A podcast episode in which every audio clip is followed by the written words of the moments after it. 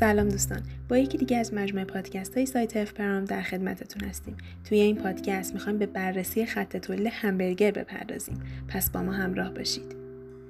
تهیه همبرگر در کارخانه‌ها مرحله به مرحله انجام میشه و باید در هر مرحله استانداردهای لازم و نکات بهداشتی به خوبی رعایت بشه تا همبرگری که به دست مشتری میرسه سالم باشه. در ابتدا گوشت و ادویه‌هایی مثل نمک و فلفل، روغن گیاهی، فلفل دلمه‌ای، سویا، پیاز و غیره در دستگاه همزن صنعتی به خوبی با هم مخلوط میشن. سپس برای چرخ شدن به چرخ گوشت وارد میشن.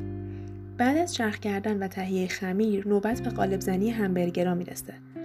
پس خمیرها رو به دستگاه قالب زنی وارد میکنن. قالب زن با هر بار قالب زنی چهار تا پنج همبرگر فرم داده شده رو آماده میکنه و کاغذ روغنی که از به هم چسبیدن همبرگرهای روی هم قرار گرفته شده جلوگیری میکنه، توسط کارگران روی هر یک از همبرگرها قرار داده میشه تا همبرگر بعدی روی اون قرار بگیره.